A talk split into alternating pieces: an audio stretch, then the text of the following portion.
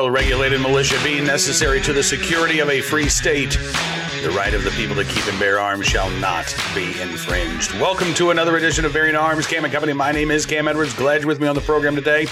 We're going to be talking about this um, interview with the new executive director of Giffords, Emma Brown, at uh, Vanity Fair. As you might imagine, it is a puff piece interview for sure, uh, but it is still worth talking about, if only to delve into the narrative of the gun control lobby uh, because there are some fascinating falsehoods that are being perpetrated by Emma Brown in this uh, interview. So, Brown is um, not only a veteran of Mark Kelly's Senate campaign, she also worked on Joe Biden's campaign.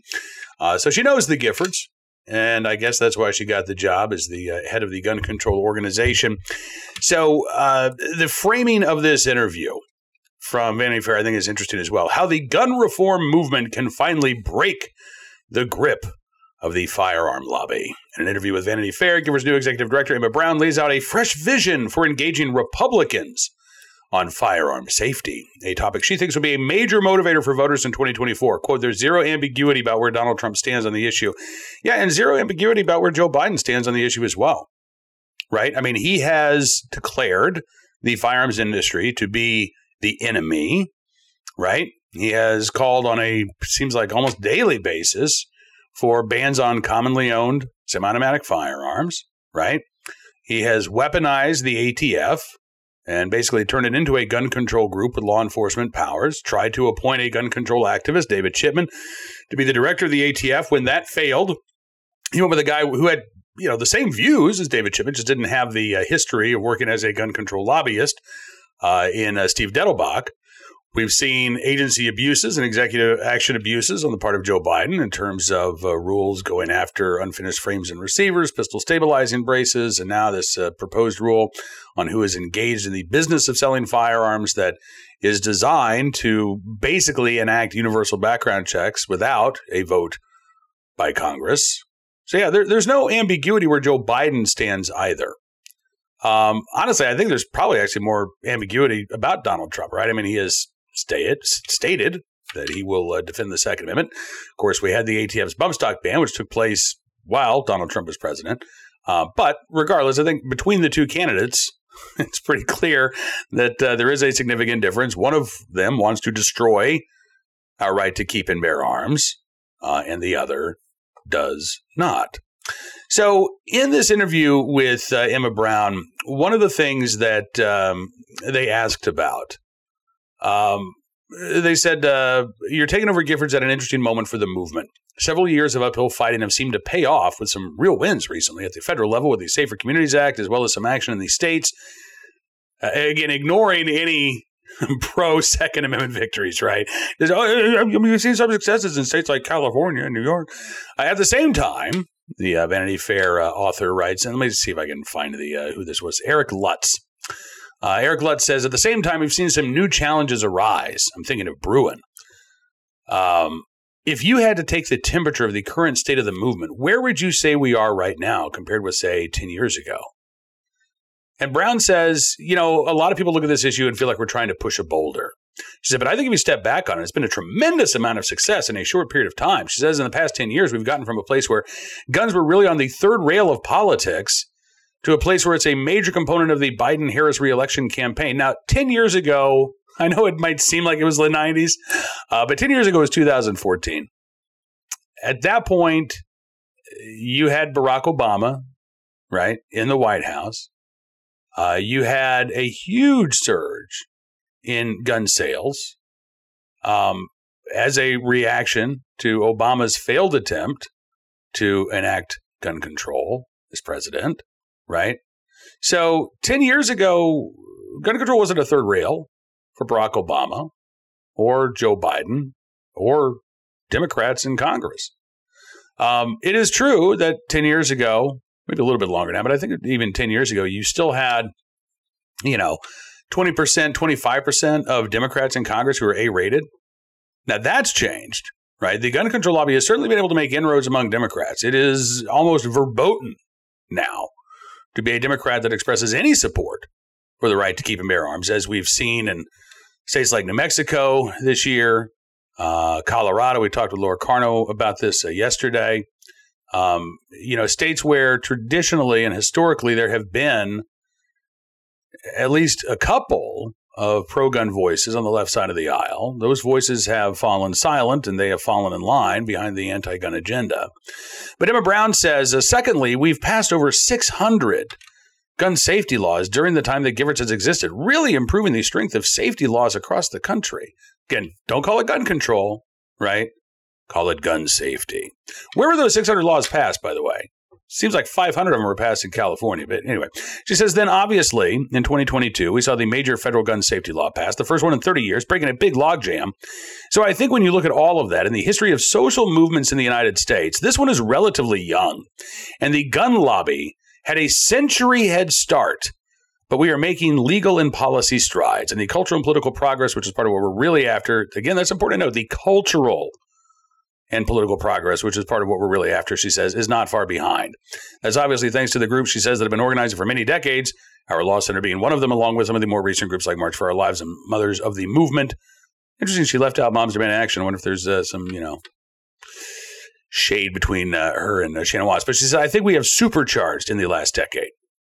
So this narrative that the gun lobby has had a century head start comes up again and again in this interview with Vanity Fair. Is that true? You know, the gun, the modern gun control movement, I think really kicked off in the 1960s. And, you know, according to the conventional wisdom, the NRA was basically, which by the way, really was the only pro 2A group around uh, up until the 1960s and early 1970s. The conventional wisdom is that, you know, this was really a sportsman's group, right? It didn't really get into lobbying uh, until uh, the 1960s, and it certainly didn't get into uh, the type of political activism that uh, is part of the modern Second Amendment movement uh, until the revolt in Cincinnati in 1977. Right, that's when the NRA became a political machine uh, and uh, really was out there with you know Second Amendment advocacy. So if that's the conventional wisdom, then I don't know where the hell Emma Brown's getting this you know hundred year head start for the gun lobby. The modern gun control movement, and really the modern gun rights movement I hate that phrase gun rights, by the way, because we're not talking about guns don't have rights, they're inanimate objects. The right to the Second Amendment movement really kicked off in the 1960s. Both sides really kicked off in the 1960s. You had groups like, um, well, the Coalition to uh, Ban Handguns, right? Which turned into uh, eventually the Brady campaign. But I don't agree with the idea that the gun lobby had a hundred year head start eh, because this fight really has been going on, eh, you know, I think since eh, a couple of years before the Gun Control Act of 1968 was passed. You could say maybe 60 years. That's how long the modern gun debate between the gun control groups uh, like Brady and then again, over the last couple of decades, groups like uh, Mayors Against Illegal Guns, then the Moms Demand Action, then the umbrella group of Everytown for Gun Safety, Giffords, uh, and the like. But there's no 100 year head start for the gun lobby. What you have, I think, is a really a 200 year tradition of respecting the right to keep and bear arms that was called into question uh, really in full force starting in the 1960s. And since then, you know, it's been a battle between the forces of gun control and the forces of those defending our right to keep and bear arms. But I don't think that's a hundred year head start for the gun lobby. I think that's a two centuries long recognition that our right to keep and bear arms is real and a fundamental civil right. The fight over those 200 years, by the way, has been about ensuring that right is available to all right? I mean, you can note the uh, maybe the you know 19th century precedents to groups like Giffords in Everytown. Uh, those laws that were put in place to deprive uh, free blacks, mulattoes, Catholics, Indians uh, uh of their ability to uh, to own firearms. I mean, those were sort of the you know predecessors to the modern gun control movement, right? But even then, those laws were largely outliers. They weren't really a part of the national tradition of keeping and bearing arms. Um, Emma Brown was also uh, uh, asked by uh, Eric Lutz. Um, he said the gun lobby was obviously seen as some kind of Goliath figure on this issue, but it has seemed somewhat chastened recently. We've seen the resignation of Wayne LaPierre at the NRA, but we've also uh, seen just kind of the culture shift around this issue. He says, Is it right to see the gun lobby as being in retreat, or is that wishful thinking? And uh, Brown said, No doubt. Of course, right? Again, I said this was a puff piece interview. No doubt, she says. Thanks to the work of the larger gun violence prevention movement in Giffords, the NRA and the lobby's influence has significantly decreased. Oh, all thanks to Giffords, right? Not not because of any exorbitant spending on the part of uh, you know NRA leadership or anything like that. No, no, no, no. And again, no noting, no recognition of things really like the Bruen decision, right? Or the advent of constitutional carry, where we now have 27, soon to be 28, I think soon to be 29 constitutional carry states. South Carolina, we're one vote away in the uh, House. Uh, Louisiana, I, I think we're going to get constitutional carry this year. Emma Brown, Eric Lutz from Vanity Fair, they don't want to talk about that. They don't want to bring it up. Uh, but there was another, I think, revealing part of the anti-gun narrative uh, that Emma Brown spoke about in her interview with Vanity Fair. She says um, it's really for one reason that uh, the gun control groups are supposedly um, unable to enact all of these quote unquote common sense gun laws, right? And she says it's the corporate gun companies and the decades long hold that they've had on Congress and state legislatures. So, again, it's not about you. It's not about me. It's not about the millions of grassroots activists around the country who stand up and say, no, you're not infringing on our Second Amendment rights. That is the real grassroots movement here. We don't have deep pocketed billionaires like Michael Bloomberg. I wish Elon Musk would be our Michael Bloomberg. I kind of wonder why he's not our Michael Bloomberg, but we don't have a Michael Bloomberg on our side. What we have are millions of everyday Americans, right, who come together in support of our right to keep our arms. And that's something that the gun control lobby cannot recognize. They cannot acknowledge. Instead, they have to come up with this false narrative that, well, the only reason why we haven't passed gun control laws is because the corporate gun companies, right, and the hold that they have on Congress and state legislatures. She says, uh, so for Giffords and for the larger movement in this next stage, we have to finally break that grip, she says. That means continuing to put people in public office who will really prioritize safety over the gun lobby's money. Yeah, like in Colorado, where, you know, Democrats have had complete control of government for, what, the past decade, and violent crime has almost doubled as they put more gun control laws on the books, right? That kind of public safety, Emma? Really? She says it also means holding bad actors accountable for their abuses. Not the actual criminals, you know, who pull the trigger, mind you, right? But the gun companies who sold a firearm that was eventually used in a crime. Um, she says, We still live in an age where you can't sue a gun company after a mass shooting in most cases and in most states. We still live in an age, she says, where a 21 year old kid, 21 year old kid, now, I don't know about you.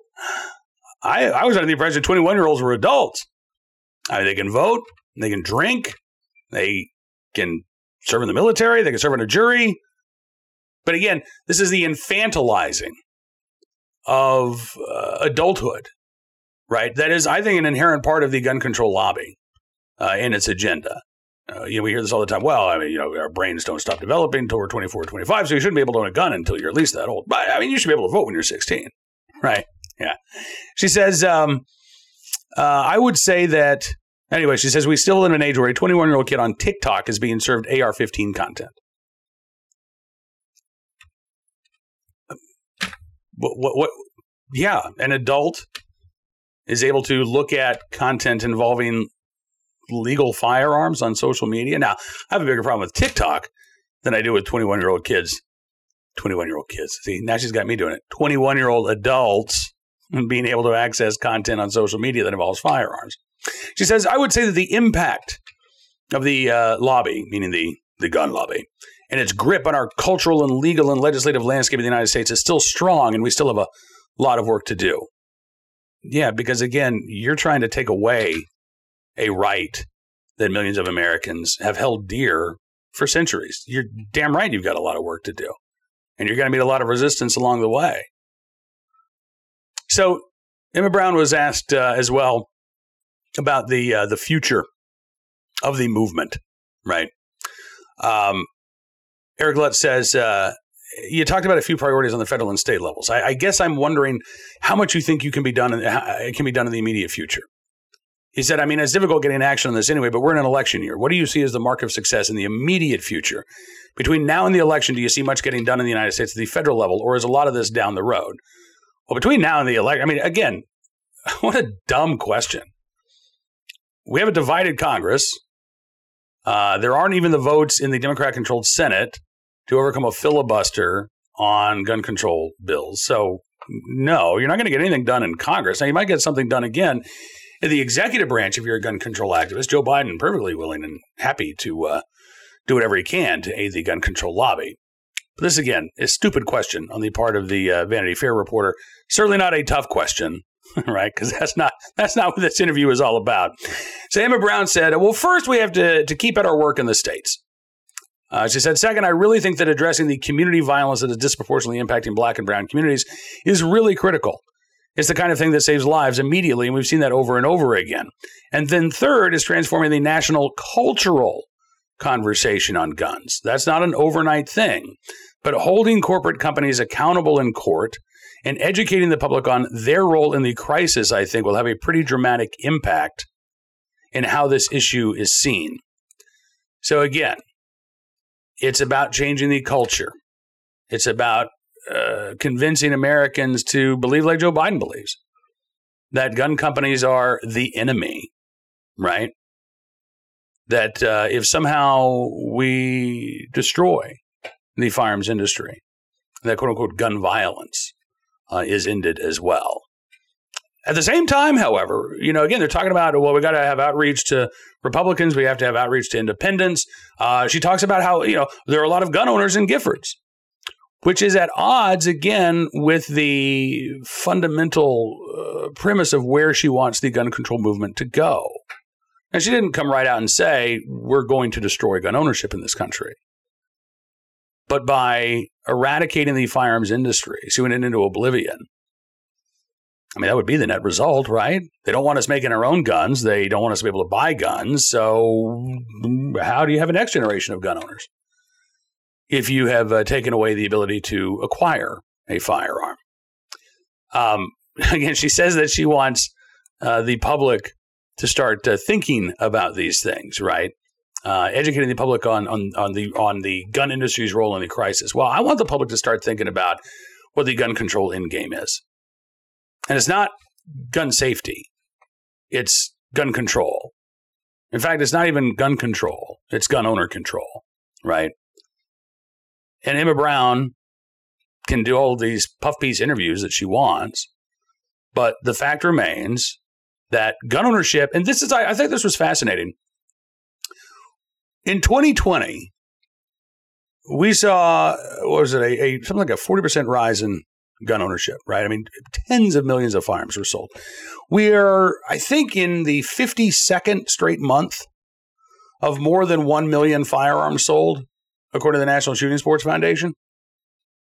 So when she talks about changing the culture, gun ownership is becoming more common. NBC News had this poll a couple of uh, months ago showing that uh, number of households reporting firearms in them 52%, the highest uh, figure that they had ever recorded it would have been interesting for Lutz to have offered at least a couple of questions that weren't just softballs lobbed towards Emma Brown. Like, how do you say that uh, you're changing the culture um, when in fact it looks like more Americans are exercising their Second Amendment rights? How do you say that you're gaining ground when the gun laws that are being put on the books at state levels are in places where there are already a lot of gun control laws on the books or uh, are in places where Democrats have uh, managed to secure an electoral majority, right? Again, they Emma Brown talks a lot about outreach to Republicans and independents, but the truth is that by and large, gun control is a Democratic, uh, uh, capital D, not small d, by the way, a, uh, a, an issue for the Democratic Party, right? I wish it wasn't the case. I, I think that when it comes to our uh, fundamental civil rights, that should be a nonpartisan issue that both left and the right support, but that's not the world that we live in. So it's interesting to me that uh, Brown talks about all of this outreach to the middle and to uh, conservatives, but she can't really point to a lot of success there. So, uh, you know, clearly, I think if we want to read between the lines, or even, you know, just uh, what she actually said outright, we are looking at a multi pronged effort on the part of the gun control lobby, right? They're they're not putting all of their eggs in the legislative basket or in the litigation basket. They are trying to change the culture, which is why efforts like you know California's attempt to shut down gun shows or the uh, moves that we've seen recently where you know if, if you can uh, be accused of marketing to minors um, then you could be sued those types of of laws are meant to have a cultural impact right? They are meant to not break the grip of the gun lobby, but they are meant to stop the next generation from understanding and appreciating their right to keep and bear arms, much less exercising that right uh, when they become 21 year old adults, maybe 18 year old adults, not kids, as Emma Brown would say. Uh, beyond the cultural push you know, Emma Brown, I think, also made it very clear that uh, they're going to be doing a lot of work at the state levels. And we're already seeing this, you know, uh, uh, again, whether it's Colorado, whether it's New Mexico, heck, even in Virginia. Um, you know, the House just passed a sweeping semi auto ban. Uh, they are going after the right to carry. We'll see what uh, Governor Glenn Youngkin does. He, uh, his press secretary, I think, said, uh, well, he's going to consider every bill that comes to his desk. But you know, he did say in his State of the Commonwealth address that uh, we've already got really good gun laws. We need to be looking elsewhere. Uh, so he hasn't come right out and said I'm vetoing every gun control bill that gets to my desk, but I certainly hope that that's the case, and I will be contacting his office once these uh, bills start arriving on his doorstep. Um, but yeah, it looks like again the, the the fight, the primary fight with Congress stymied uh, and stalemated is going to be at the state level. And Giffords and other gun control groups will be trying to make inroads uh, in purple states, in red states, and they're going to have a lot of success there. But if they can flip a purple state and turn it blue, right, that serves their purpose just as well as convincing independents or conservatives to uh, get on board with their anti gun bandwagon. If they can silence those voices, they can turn them into an electoral minority. It doesn't matter if they support the anti gun agenda or not, because they won't have the power to stop it. So, yes, they are fighting to change the culture. Uh, they are going to be prioritizing state legislatures because I think that's where they see a, a more fertile ground but again, they're also fundamentally dishonest about not just where they want to take this country, but where this country is coming from, right? The hundred year head start for the gun lobby. No. We have a centuries long uh, tradition of keeping and bearing arms in this country, a tradition that was codified into a right by the uh, Second Amendment, which didn't grant that right. Wasn't that the right was established, it was merely a statement of fact that the right of the people to keep and bear arms shall not be infringed in 1791 by the federal government. 1868, with the passage of the 14th Amendment, by any layer of government, federal, state, or local. And it wasn't the NRA that came up with that language. It wasn't Wayne LaPierre or Charlton Heston who drafted the text of the Second Amendment. Those words were put onto paper because we, the people, actually, we, our forefathers and mothers, demanded that it be there. Remember, the Constitution didn't originally come with the Bill of Rights. That's why it was amended, right?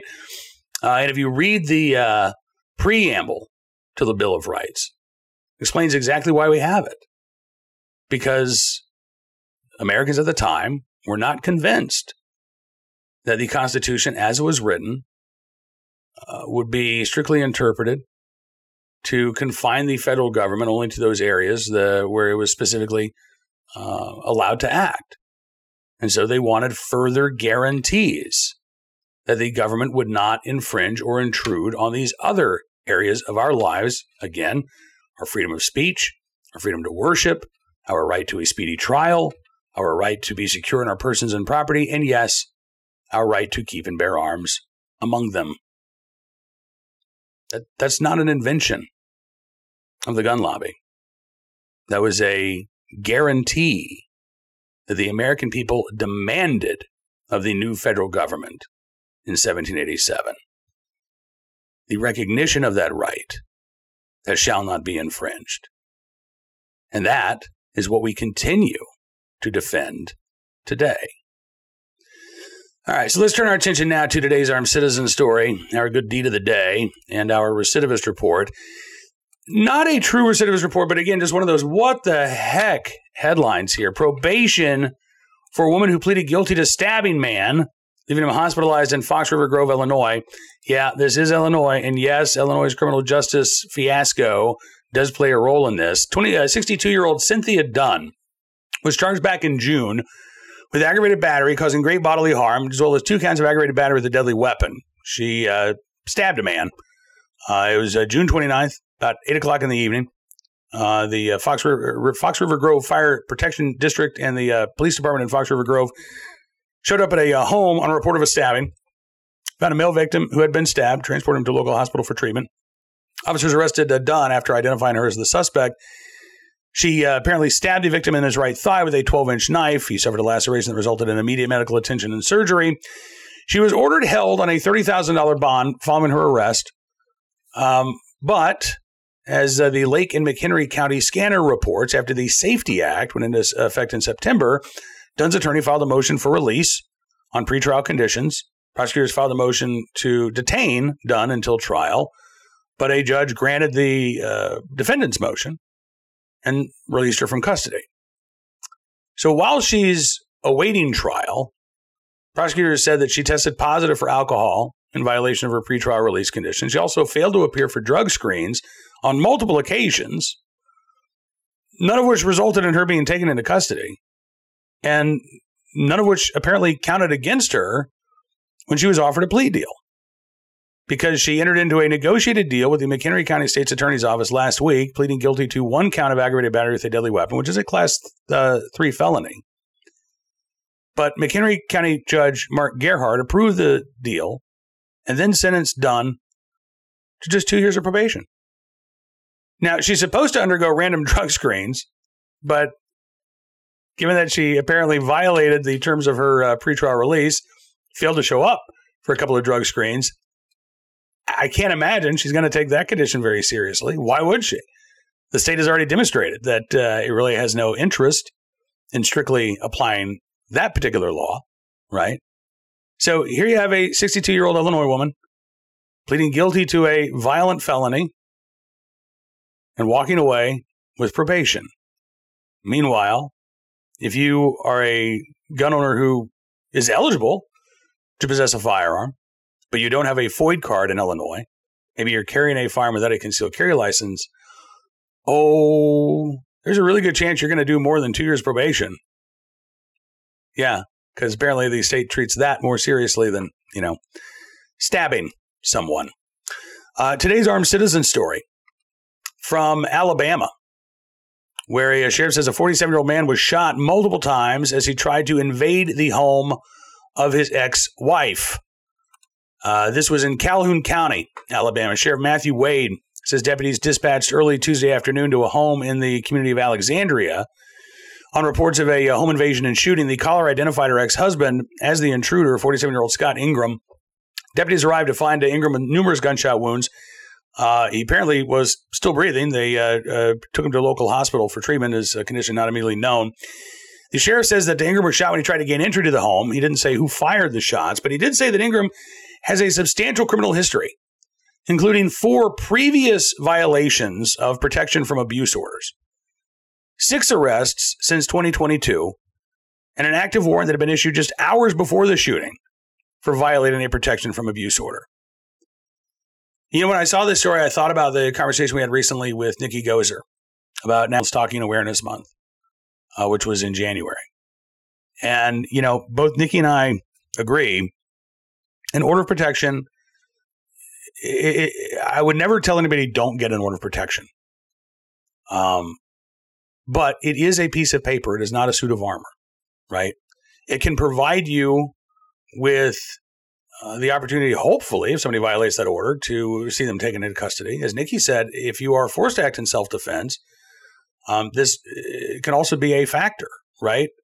Um, not necessarily conclusive evidence that, uh, again, a uh, shooting was justified, but in this case, you've got somebody who had multiple orders of protection taken out against him, had violated those orders multiple times, had tried to invade his ex wife's home. You know, chances are he wasn't there to deliver cookies, right? So I am grateful that um, the woman in question here uh, not only took out those orders of protection, and not only stayed on top of this, contacting police when those orders were violated, but she or somebody else in her home also took the step to secure her personal safety if those orders were violated. And if this guy came through the front door, a piece of paper wasn't going to save her then. But being able to act in self defense, well, it very well may have saved her life on Tuesday afternoon. Either uh, her own life, well, certainly her life, but it may have been uh, her actions, may have been the actions of somebody else in the home. Again, we don't know. Um, but whoever it was, I think saved a life yesterday. Finally, today, our good deed of the day in the right place at the right time, willing able to do the right thing. Perhaps another uh, life saving encounter. This one at a, a, uh, Waffle House in South Carolina, where a, police officer on hand when a uh, person started choking happened back on a uh, January 15th. Corporal Jay Cogdill noticed a, a, woman who was struggling to breathe there at the uh, Waffle House and approached her, quickly realizing, okay, yeah, she's choking. Started performing the Heimlich maneuver. About 20 seconds later, food was dislodged. She was able to breathe again. The uh, uh, Laurens Police Department in South Carolina posted on Facebook, talk about being in the right place at the right time. Kudos to Corporal Jay Cogdill for his quick thinking and life saving actions. Job well done, sir. Indeed. Uh, you know, smothered and covered can be delicious, but uh, you don't, you really don't want to inhale your food, no matter how tasty it might be. So, uh, yeah, in the right place at the right time, willing able to do the right thing. Corporal Jay Cogdill there in Laurens, South Carolina. We thank you for your very, very good deed. Now, that is about all the time we've got for you on this edition of Bearing Arms Cam and Company, but I will encourage you to check out BearingArms.com. We've got a lot more coverage for you. We've got uh, legislative news, we've got uh, litigation, we've got some crazy stories. I, I, I actually had to leave a couple of our deals of the day behind I'm going to write about them uh, at, at, the website, including uh, a case out of Massachusetts where somebody who, you know, if you if you lie for the other guy, right? If you if you uh, commit a straw purchase, that can be up to ten years behind bars. But apparently, if you steal a gun and you sell that gun out on the street, six days behind bars. Does that seem reasonable to you? Doesn't seem reasonable to me, but it apparently was reasonable to a judge in uh, Massachusetts. So we've got that story and a whole lot more uh, there for your perusal at bearingarms.com. If you like what you see, I'd encourage you to become a VIP or VIP Gold member as well. Just go to bearingarms.com slash subscribe. Use the promo code GUNRIGHTS and you can get a significant savings on your membership. As I was saying, thanks for showing your support. We're going to give you exclusive content you won't find anywhere else. News stories and analysis that matter because your support matters and it truly does make a difference. So thank you again. We'll see you back here tomorrow. But until then, be well, be safe, and be free.